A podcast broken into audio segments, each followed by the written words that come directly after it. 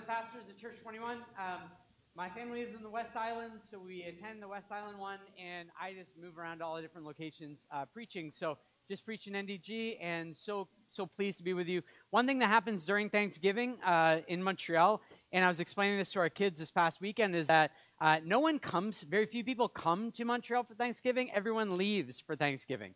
So uh, we're very thankful that our kids have had no one to play with in our neighborhood this week, right? So thankful. Uh, and we've gotten a lot of family time. It's been amazing. Uh, but that's just the reality of Montreal. So I'm so glad that you're here. Hopefully, you're going to have some sort of, uh, I don't know if McDonald's has a Thanksgiving meal that you can order. I don't know what the, the deal is. Maybe you're connecting with family, but happy Thanksgiving. So glad that you're here. Um, also, I want to just preface this sermon by saying we didn't intend to have this sermon. This sermon came because we were doing a sermon on gender and sexuality. But as I was preparing and Jordan was preparing, uh, we just realized we couldn't put both those subjects in the same sermon. Not that they couldn't go together, but that we didn't have enough time to explain them really well. And we wanted to give enough time to each one of those. So today is going to be uh, sexuality. So happy Thanksgiving. Welcome to Church 21. Your friends aren't here in the city, and we're going to talk about sexuality. It's one of the weirdest sermons to ever do on Thanksgiving, probably. Um, but we aren't normal, so that's okay. Um, also, I would also say this I wish that we could do this at my dinner table as opposed to doing this me standing with a microphone, you seated, quiet. Um, these conversations are often better as conversations. You might feel things that come up in you during the sermon. You're like, mm, I don't like that. I don't like how you said that. And that's okay. It's okay to feel those feelings. I would say don't check out until the end. Like, listen all the way through. And if you want to, I'm going to hang out afterwards. If you want to talk about it, great. If you're not ready to talk about it yet today, great. I'm not leaving the city anytime soon that I know of. Uh, I'm a citizen, staying here. So if you want to process this later on, amazing. What I want to discourage you from doing is listening to this content, going home all by yourself, being really frustrated, upset, uh, bitter, and letting this just gnaw at you. Talk about it, journal it, write it down, pray about it. Um, also, I, am going to talk to both Christians and non Christians. So if you're a Christian and you're here, so glad that you're here. If you're a non Christian and you're here, so glad that you're here. We're going to deal with, with sexuality and specifically according to how, how is sexuality supposed to be expressed within the kingdom of God. All right? And you're like, what kingdom is that? Don't worry, we'll get to that. Okay? Um, so, I think that's all the preamble I, I wanted to do with this, with this uh, sermon. So, let me pray and get going. God, thank you that you're here. We can be thankful. When our friends go away, when they come back, we can be thankful. Lord, we can be thankful because um, we're we have the opportunity to get to hear from you this morning. I, I pray that you would remove me from the equation and that you would speak through me and that you would uh, speak to people's hearts, to their desires, that Jesus, you would be the hero of this, that at the end of, of this sermon this morning, it wouldn't have been a morality exercise or uh, religious points that we're processing, but rather people would actually get to engage with you. I pray that you would um, you, you would care for us and minister to us and change us and transform us. And that um, for anyone who's here that doesn't yet know you, Jesus, that this morning they might meet you. And for people who are here that might be rebelling against you, Jesus, but are saying that they're followers of you, that you would change their heart. And for those who are coming in just full of your presence, that that, that would continue on. And so uh, please speak to us this morning. We love you. Amen. All right, sexuality. Let's get into this. So we do. Uh, we do a sermon series, not every September, but every few years. We do a sermon series on, on sex. And uh, sexuality is this interesting thing because sexuality um, really lacks a precise definition. It depends on who you talk to or what field of study you're looking at to actually get a, a definition of sexuality. And if you can come up with one, good luck. You know, like that's amazing. Please submit it to me. Because you end up getting pages of things you have to include when you're talking about sexuality. But what is really easy to figure out is the how sexuality gets to be expressed. Right? Thanksgiving. family dynamics are so interesting when you get together for Thanksgiving or Christmas, and you always know, like, Uncle so and so, he's to show up, and at Christmas, he's to have a little bit too much eggnog, and all of his stuff is to come out, right? And it's to be really neat and fun. Um, we know how sexuality is okay in our family, whether we embrace it, which ones we embrace, how we talk about it, what we don't talk about. Um, we kind of know as a society and a culture um, what are the boundaries for sexuality, if there are any? Um, we have moral frameworks that, that get into this as well. And then we also have theology. So, who is God and what has God done? And then, who are we if we're God's people? And how are we supposed to live out this sexuality? Right? So, this is complicated. A complicated subject. But the newish reality is that sexuality has now become an identity. Sexuality has now become who someone is. So I'm going to give a quote by a non Christian woman named Marjorie Rosenberg. She says, uh, From antiquity until perhaps a century ago, choice was presumed to govern sexual behavior. But in the late 19th century, with burgeoning medical science as midwife, a new kind of creature was born the homosexual. His entire identity based upon his sexual preference. And that's in her work, Inventing the Homosexual. So, in, in essence, what she's saying is that um, who I am is now attached to our sexual identity in our day and age. So if I'm gay, that is who I am. And then everything else gets, gets subpointed underneath that reality of who I am. But anthropology doesn't start there. The study of humanity doesn't start there.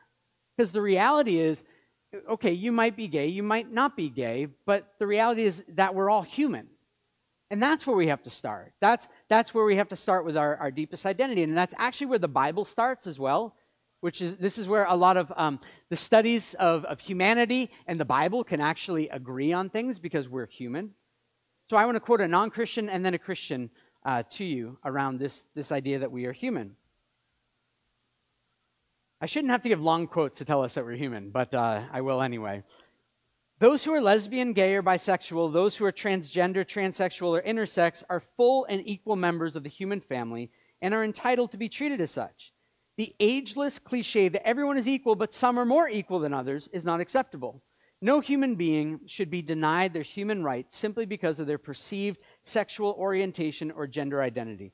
No human being should be subject to discrimination, violence, criminal sanctions, or abuse simply because of their perceived sexual orientation or gender identity. And that quote comes from Navi Pillay, the UN High Commissioner for Human Rights. So, as far as I know, Navi is not a Christian, and yet saying we believe that we are all made equal, that we are human.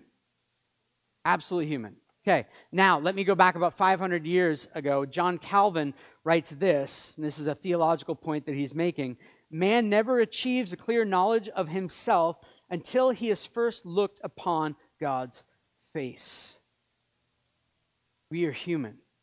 We, we are way more than attraction or sexuality. There's so much more to you than that. So that's where I want to start today. Who are you? So I'm going to do this thing that I'm going to talk about who we are at the beginning and then I'm going to get into sexuality, okay? And it's really important we do this because if we start with sexuality, we could end up with a religious conversation just taking your moral points versus your moral points, and you're just kind of like lobbing hand grenades with philosophy and a little theology and some sociology, and you're just going back and forth. But we'll start out with identity and then move into sexuality. Okay? If you're not okay with it, that's what I'm doing anyway, because that's what's on my paper. So, um, who are you? Who are you? That's a complicated question. If you were to meet someone at a, at a dinner party and they say, Who are you? What would you, what would you say? Maybe you would tell them your name. Most likely, you would talk about your occupation. Maybe if you're really proud of where you live or where you come from, you would mention that. But that's not really who you are. Identity is complicated. Listen to Steph Lawler, her book on identity. She writes, We use masks to show who we really are or who we want to be. We're constantly playing different parts, but what those parts add up to is ourselves. The problem with identity is that identity seems to change so often. It's like you're, you're into this type of fashion or this type of music or this sports team, and it seems like your identity can so easily shift according to what, what it needs to be. We feel like chameleons, in a sense, constantly changing color to fit in wherever we need to fit in. And the problem with doing this is that we don't, we don't really know ourselves after a while. We don't know who we are anymore. And in fact, this is a story almost as old as time. There's a story in Genesis. Genesis, the first book in the Bible, Genesis 11, talks about this group of people who wanted to get together and build a tower. And it says in the text that they wanted to make a name for themselves.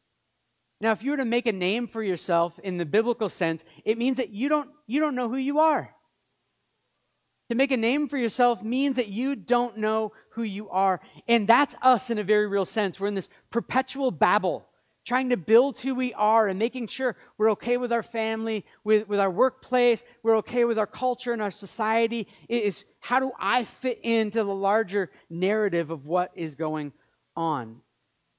And we're told all the time, you have great worth, you're here for a reason. Yay. We're told by many, many influencers. Right? My son and I were talking about TikTok on the way on the way in here and and different influencers and who has a say into your life and what your identity really is. And so we, we ask the question who's, who's right? Who's right about our identity? Who gets final say over who, who I am?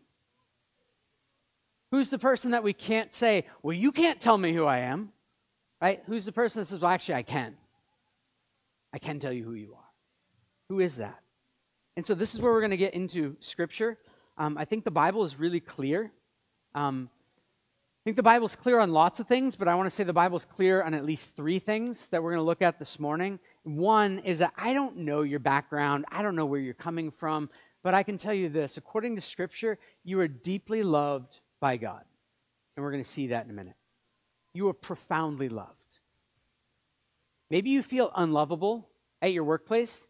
Maybe you feel unlovable in your family. Maybe you feel unlovable in your society. But with God, you are deeply and profoundly loved. You can't measure the depth that you are loved. And if we could actually like get into that, we would be losing our minds right now. But instead, it like it's still trying to get into our our brain that maybe is still a little tired at 1103. But you're deeply loved. Second thing that's clear is that you aren't God. And I'm so glad that you aren't God. I don't know you like super well, but I'm so glad you're not my God. I'm so glad it wasn't on you to hold all things together for me this morning. Really. And you should be so glad that I'm not God as well. So we're loved by God, we aren't God. The third thing is that in Scripture, there's only two identities. So in the Bible, the best selling book in all time, there's only two identities in the scripture. One is righteous and the other is unrighteous. That's it. Right? I'm like distilling the Bible way down for us this morning. You're loved by God, you're not God, and there are two identities righteous and unrighteous. And it's so simple. But I know that we're not going to like it. I know we're not going to like it as we get into this. And, and I'm speaking beyond just homosexuality, right? because God has something to say about sexuality, and this sermon is about sexuality. And we often don't like what we hear from God about this because it goes against what we want. It goes against what we want to be true. It goes against sometimes what we feel like doing. So we're going to get into it. So, righteousness, the righteous identity in Scripture belongs to one person, one being. Like waiting for someone to say it, but we're not going to say it. So, belongs to God. Belongs to God. This is the only one in all of Scripture who is righteous from front to, to end. There are other people who, who receive righteousness along the way, which we'll look at, but one being from beginning and end of this story who is righteous. To be righteous means that you're completely pure that you always do what is good, right, and perfect. I don't know how it became like a surfer's thing that you're like righteous. Like, It wasn't that great, right? It was you fell, you you got bit by the shark. Wasn't cool. Um, but to be righteous is good, right, and perfect and true all the time. All the time. It's unfathomable to me to think about doing what is always good, right, and true because I know that's not me. There's only one being. And God, we believe that God is a creator and that He made us. And He actually made us without rebellion in us. That we were made to find all our identity in Him. Right? When, when kids are born, my oldest son Nehemiah is here with me this morning. When he was born, it's baby Bernier until we give him a name. All his life was found in us. All of his identity was found in my wife and I, and who we were. And when God made humanity, all of our being, all of our identity was, was found in Him, the one who is good, right, and perfect. That we were to share His life. But He gave us two trees, and I've talked about this. We've talked about it a lot during this series, but it's important. He put these two trees in the middle of their living room, in the middle of the garden, said, This is a tree of life, and this is a tree of the knowledge of good and evil. If you eat from this tree, you're going to die. And what did we do? It's like telling a kid, like, there's, there's something dangerous over there. Don't go over there. Definitely, whatever you do, do not go over there. And what is that kid going to do?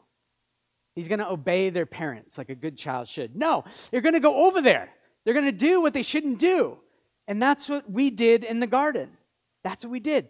We, we believed a lie. We went to that tree and we ate, thinking that it was going to give us a better identity than the one that we had. We're going to name ourselves tree people or tree huggers or whatever it was. We we're going to name ourselves. But we were going to give ourselves a better identity than the one that God gave to us. But what happened in that moment is that we died. Humanity died, meaning we have expiration dates put on us that we are not going to live forever. Romans uh, 3. Romans is a book in the New Testament. The Bible's broken up into two big sections Old Testament before Jesus came, New Testament, Jesus' uh, life, death, resurrection, and a little bit of church history as well. But listen to this, this letter to the Romans. It says, As it is written, none is righteous. No, not one. No one understands. No one seeks for God. All have turned aside. Together they have become worthless. We once had worth. We were made with worth. We were made in the garden to find our life in Him, not to create our own identity. We had worth, and now we have become worthless. No one does good, not even one. And then later on in verse 23, it says, For all have sinned and fall short of the glory of God. We believed the lie, we broke the boundary. God is righteous, and all the rest of us are unrighteous. Happy Thanksgiving right? Two categories righteous, God, unrighteous, everyone else. The problem that we have, and the problem with religion, is that we look around a room like this and I'm like, oh, okay, I'm better dressed than, than those people, or I don't say bad words like those people, or I do say some bad words, but not those bad words like those people. And we look around and we, we justify ourselves based on our performance and our behavior and our actions. And we think because I'm this way and that person's that way, when God looks at the two of us, God's going to say, You're bad. Uh, Dwight, you're kind of bad, but you're better than them. And I have an extra spot. I got an extra ticket, so come on in. And that's, that's so much of what religion does. It's this comparative justification that I feel justified because I'm looking around a room feeling better about myself. But the playing field in Scripture is level all unrighteous. All of us. And there's no way to become righteous on our own. You can't sneak your way in. You can't Trojan horse your way into God's kingdom. It just doesn't happen. When we compare ourselves to Jesus, right? When, when I talk to people about, about sin and rebellion, sometimes I'm like, okay, well, the standard that I use is Jesus. Are you better than Jesus? Never, ever had anyone say yes. And I've talked to thousands of people. We know that we're not Jesus. we know, well, no, I'm not like Jesus, but I'm not that bad. I never killed anyone. It's like, well, neither is most of humanity, right? If that's the standard, like we're, we're setting the bar really low, really, really low. And here's the, here's the other thing not only is God righteous and we're unrighteous, but God is against all unrighteousness. God is against all unrighteousness. He's against ungodly, which is all of us.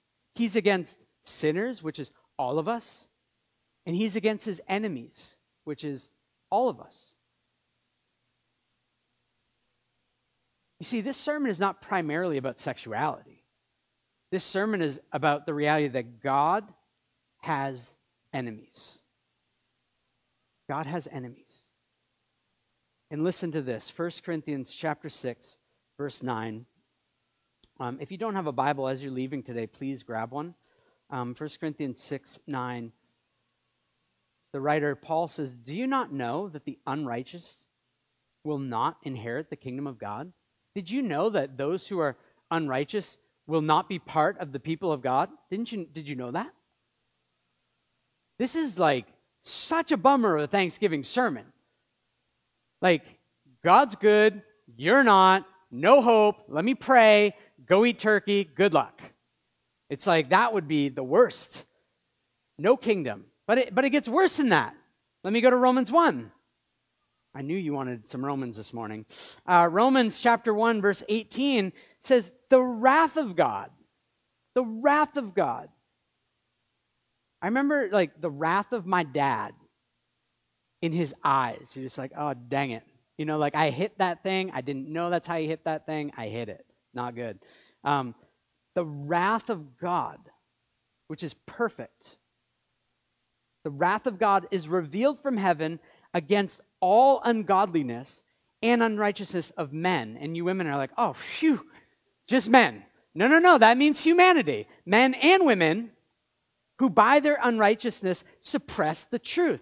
We're so unrighteous that we actually, when we see truth, we hide it, we bury it.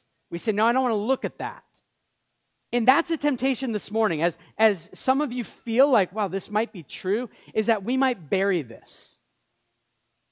I saw a squirrel still burying little acorns and nuts yesterday, and we are kind of gently throwing sticks at it to get it to move. But, like, I don't even know where I'm going with that. I'm going to keep moving on. But we feel like we're in this hopeless fight against God. We could feel like we're in this hopeless fight against God. This would be the worst.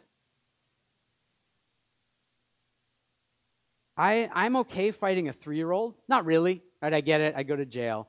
But like if I'm going to have an enemy, it's like I want the three year old down the street to be my enemy.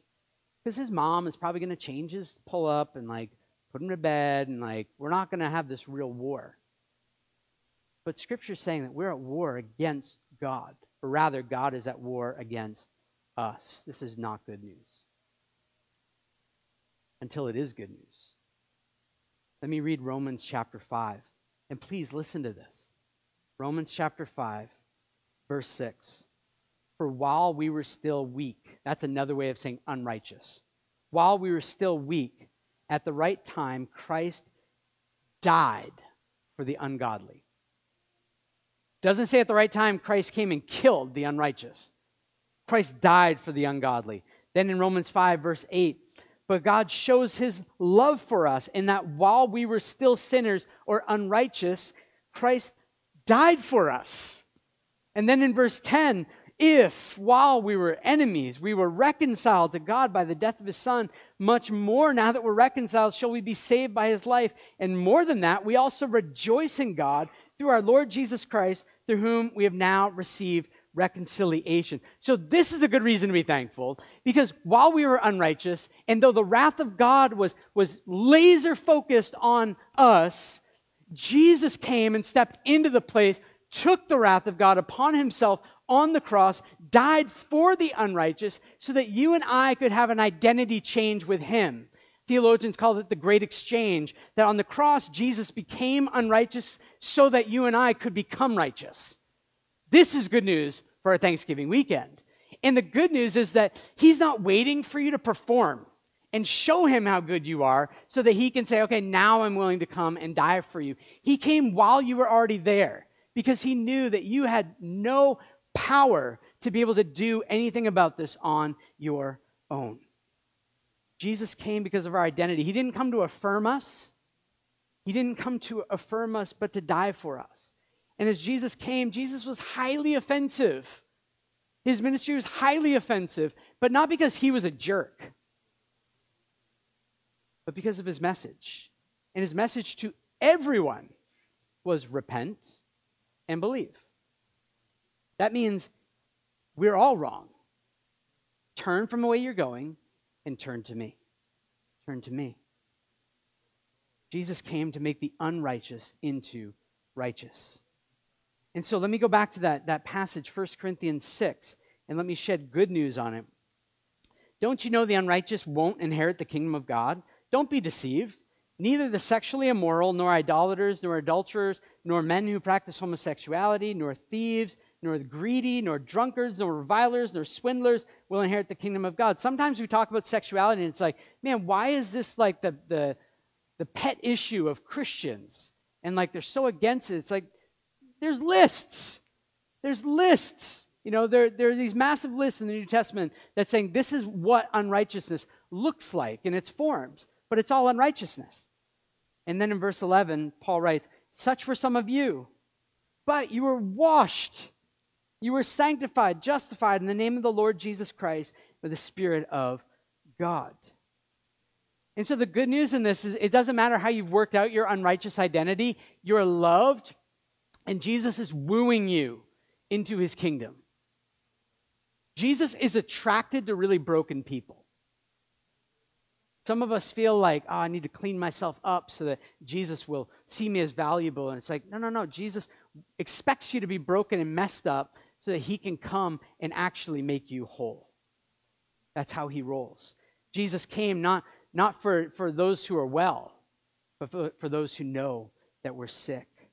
And Jesus conquers death, so he goes to the cross and then rises from the grave to bring us an eternal identity that he wants you.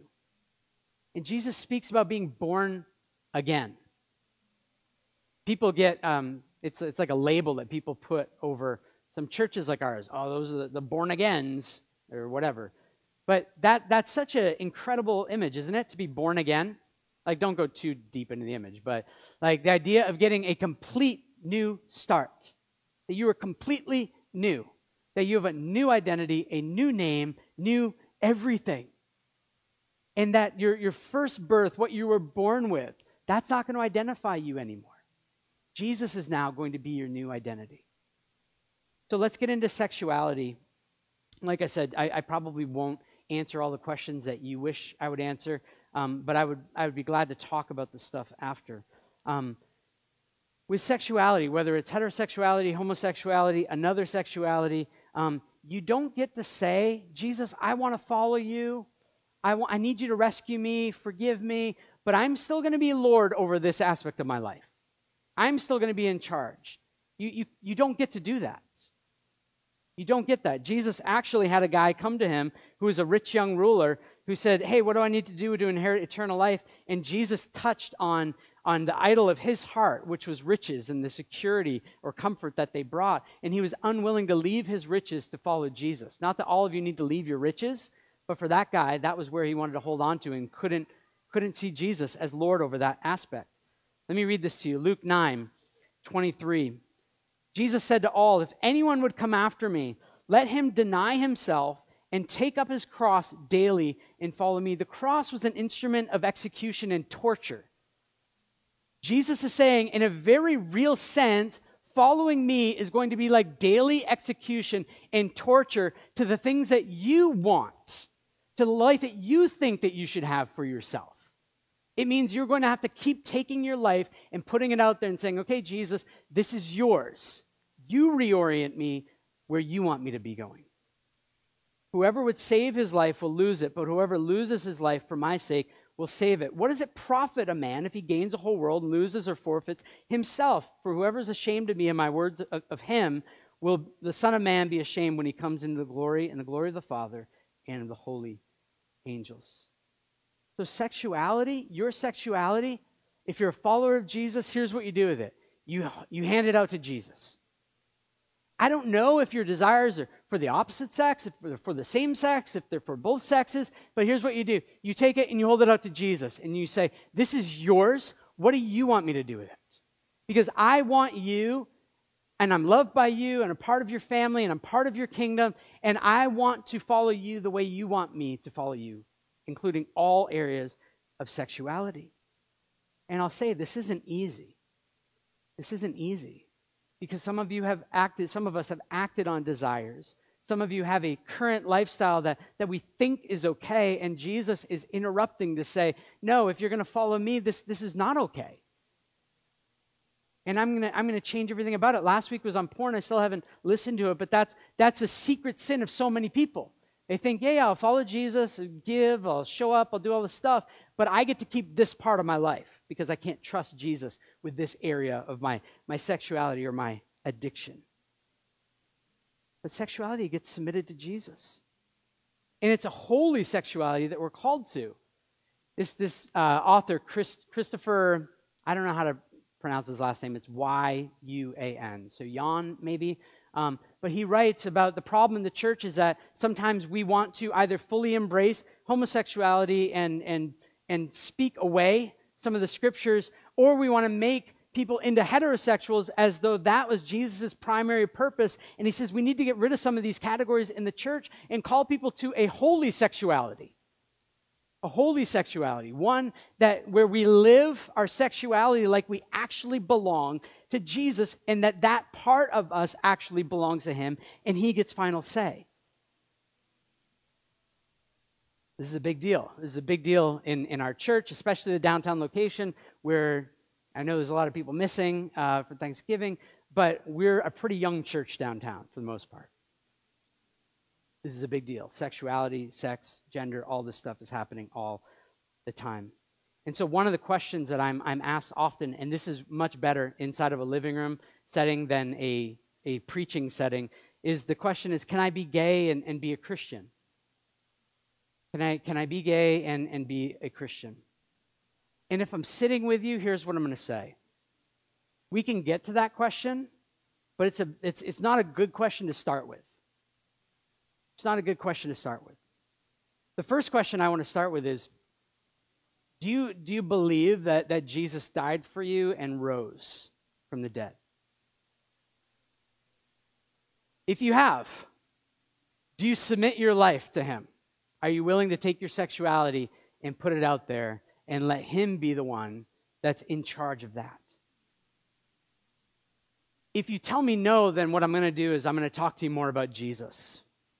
I want to help you understand more about who Jesus is. I want you to understand his compassion and grace and what he actually did. Because my concern is that if I jump right into answering that question with a, a yes or no, is that we're, we're only talking morals now. We're only talking morals. And, and we're going to be talking past one another, or I'm affirming something or not affirming something.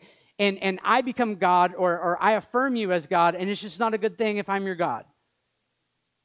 But if you say, yes, yes, He is, He is my, my Savior, He's my Lord, if you say yes, then I'll say, then you, you and I have to receive everything He has said, especially the parts that we don't like because that's what it means to be Lord. Uh, Justin Trudeau has not invited me in to have a conversation about the things that I don't like about his government. Just haven't got, maybe all of you have, I haven't, right? He hasn't invited me into that. In a very real way, God is not inviting us into rewriting his word. He's not inviting us into playing with words. Well, this word actually means this, or this culture meant that. Like, we don't want to play. We don't want to play.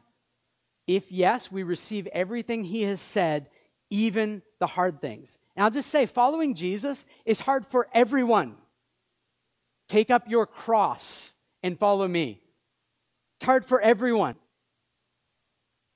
But it's not religion. Remember this. It's not religion. It's, well, Jesus, I took up my cross six times this week. You must be so pleased with me. Not about that. It's that you're already loved. You already belong. And because you do, now you live out this way. So let me just be very brief about what the Bible says. And um, this comes from the Christopher Yuan's book, uh, Holy Sexuality. I would, I would commend that to you. I'd commend works by Rosaria Butterfield. I'd commend works by Sam Allberry. Those are all really good authors uh, to start with. But any sexual relationship outside of a male and female marriage isn't how God intended or desires. And I'll say that again. Any sexual relationship outside male female marriage isn't how God intended or desires.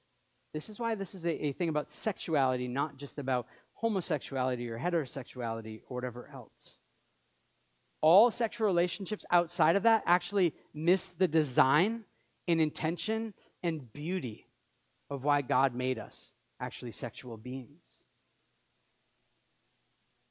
There are only six passages in all of Scripture specifically speaking about homosexuality. And I want to read one of them to us this morning Romans chapter 1, verse 24 to 28. Paul writes, Therefore, God gave them up. And eh, before I say this, sometimes we feel like, oh, they had no idea what was happening in Rome in the first century. I'm like, are you kidding me?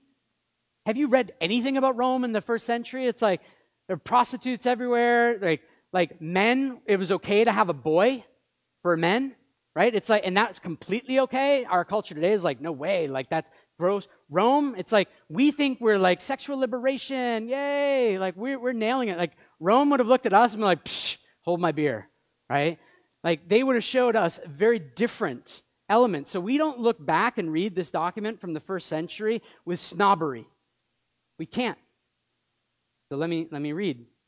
Therefore, God gave them up in the lusts of their hearts to impurity, to the dishonoring of their bodies among themselves, because they exchanged the truth about God for a lie. And that's where it begins. We exchange the truth about God for a lie. That's what happened in the Garden of Eden and what continues to happen. And they worshiped and served the creature rather than the creator who is blessed forever.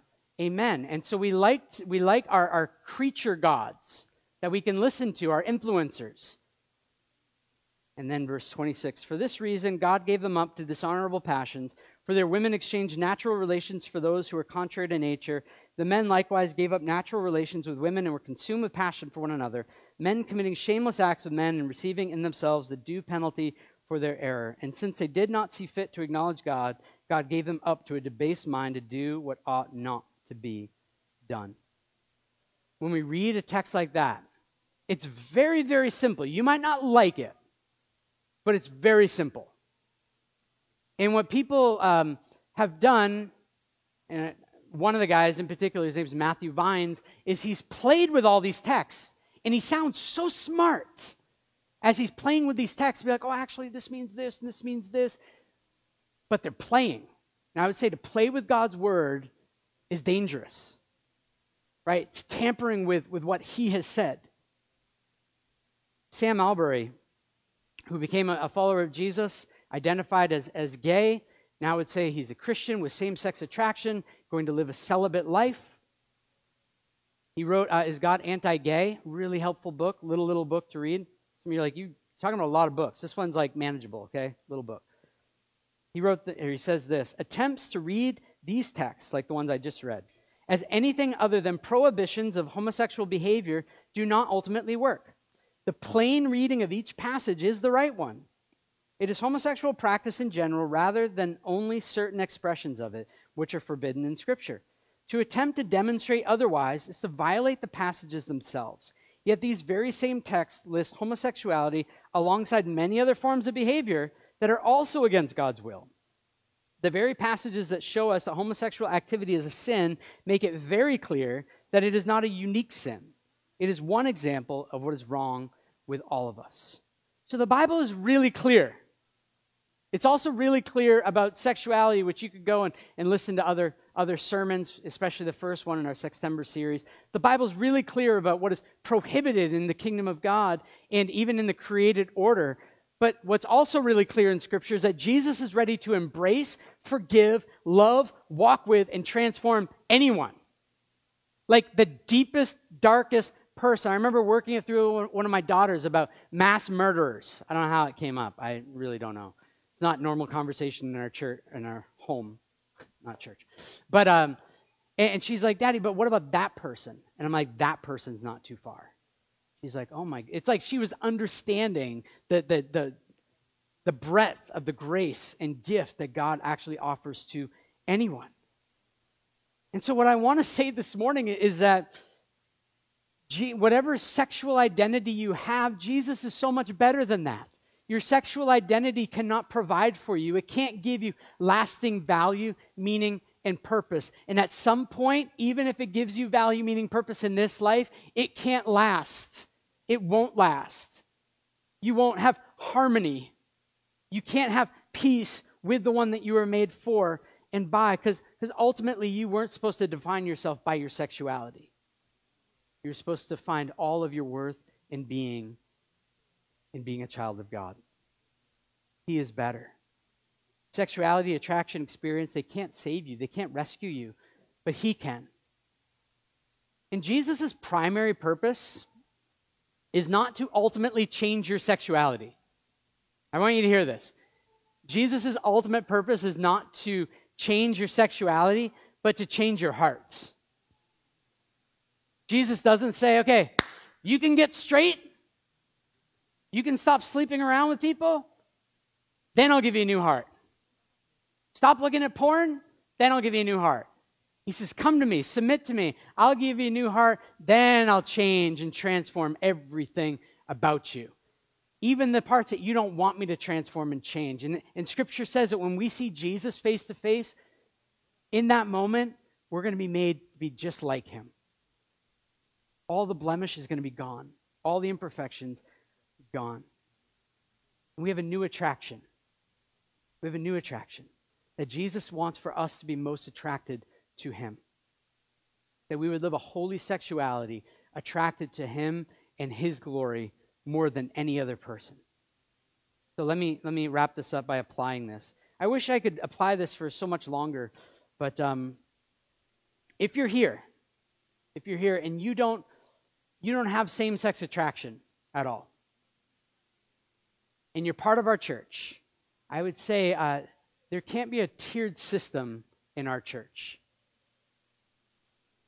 There's no tiered system of sin or struggles in our church. That really, the, the scriptures are calling us to be the church with one another, but also to our city. And for people who, who are within our church who have same sex attractions, this should be the safest place for them. This should be the place where they experience real family where they have lots of moms and dads. I know not at this location, we're a little bit younger here, but uh, some of the other locations are more well seasoned. Uh, they're not here, so I can call them old. Um, where they have brothers and sisters, where they have, they have children. And that's what Sam Allberry argues. I heard him talk at McGill here, and he was not debating, but having a conversation with someone from uh, one of the LGBTQ plus uh, clubs. And someone stood up and said, um, but, you know, aren't, aren't you upset Aren't you upset, Sam, that you can't be married and that you will never have kids? And he said, Oh, you don't understand. He said, I have so many kids. He said, I have so many brothers and sisters. I have so much family. He said, I can go anywhere in this world and I have a bed. He said, You're missing. You're missing the big picture of what God is doing. And Jesus actually told his followers that if, if you lose out on things in this life, in, in the life to come, there are multitudes more of these things. We need to be the church with one another. We also need to be the church in our neighborhoods. We're not waiting for our, our neighbors to have the same uh, morals or ethics that we do so that we can be hospitable and invite them over. And we get to know them, and we serve them and care for them. We're called to be in relationship with them, to love them, to, to be distributors of the King's grace and mercy and compassion, to be there for them when, when things don't go well, regardless of their sexuality or who they're sleeping with or who they're attracted to. We're called to be the light of the world. Jesus didn't ask a bunch of triage questions before he would let people in. He knew. He knew what the triage would reveal. And so he just went to them in love and compassion. Not with a, a finger wagging morals, but with a tray full of his goodness and love and compassion and mercy, saying, Don't you want me more than anything else? That's what we get to do in our city. That we get to be compassionate people. The second, the second group I want to speak to is if you're here and you're ident- you identify as, as gay or same sex attracted, I'd encourage you to read Sam Allberry's book, Is God Anti Gay? And then these four things, and I'm just going to be very brief on them. First is he says that you are loved more than you know. You're loved more than you know. That the Son of God was held out for you. I, am not going to, my son is here. I'm not going to hold him out for any of you, right? I'm not going to put him to death so you can live. The Son of God was held out for you so that you could have life and so that you could know how loved you actually are. Secondly, um, if, if you have same sex attraction, you're gay, talk to God about this. He's not surprised. He's not embarrassed. He's not like, oh my goodness, I had no idea. Give me a, give me a hot minute. Let me go and, and brief, get calm, and I'll come back. He knows you. He knows you, and He knows some of the desires that we have are, are, are bent differently. And if we were to talk about all the things that our desires are bent differently than how they should be, we'd be here all day. But talk with God about it. The third thing that, that Sam says, is to begin to think in the right way. Sometimes we think certain things disqualify us from the love of God, they disqualify us from the grace of God, and that's just not true. That we learn to think in the right way, that God loves me, but He's going to transform me and He's going to change me. He's not going to leave me as I am. The fourth thing Sam says is that you need the support of others. It means that if that's you, you need to speak to someone that you trust. You need maybe maybe you don't trust me yet. Okay, fine. Speak to someone else in, within the church. Uh, speak to someone that uh, that you can trust. Part of my role, part of my calling, is to care as as a shepherd cares for someone. Is to care for you in in your weakness and in the places that that you hurt, and to to walk with you in that. So speak to someone about it. Jesus is here. His people are here. And this church should be the safest place in the world to begin to explore who Jesus really is. Let me end it with this that Jesus, Jesus came out of the grave. Jesus came out of the grave so that we could all come out of our old identity and find life in Him. This is powerful, isn't it? That Jesus came out of the grave so that we could come out of our old identity and find our life in Him. We're going to get into the book of Ephesians starting next week until just before Christmas. And we're going to find a, lot about putting on the new self, putting on the new self, taking off the old self, putting on the new self. And that's exactly what we're talking about in terms of, of sexuality, that I'm no longer my sexuality. Regardless of the attractions or desires that still might be there, I'm no longer defined by that. I'm defined as a child of God. And for some of you, maybe you've been battling, like really struggling um, for a long time, and you wish that these, these desires or thoughts or impulses that they would just go away, that they would just be taken care of and removed. And the future reality is that one day all of that will be removed. Maybe some of you don't feel like yourself in your own body, even. One day you're going to be able to express yourself perfectly in the kingdom of God. When Jesus returns, he's going to make all things right. And that's such a glorious picture. It really is. And yet, what we do now is, is we submit.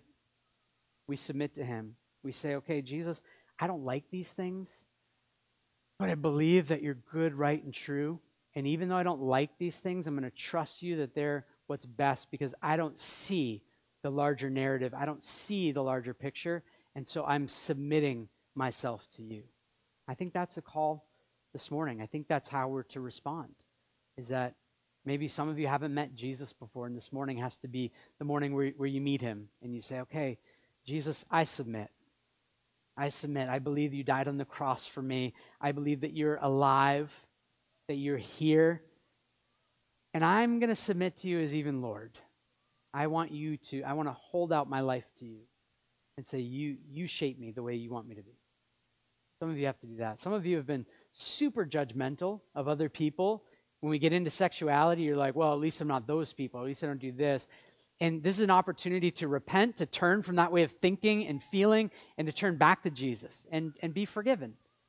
Um, some of you have been very inhospitable uh, towards people who are, are, unlike you.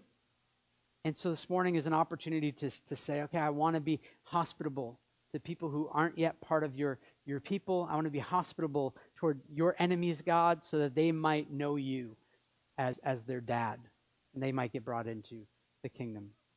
And for some of you, you're like, and I've been killing the heterosexual thing.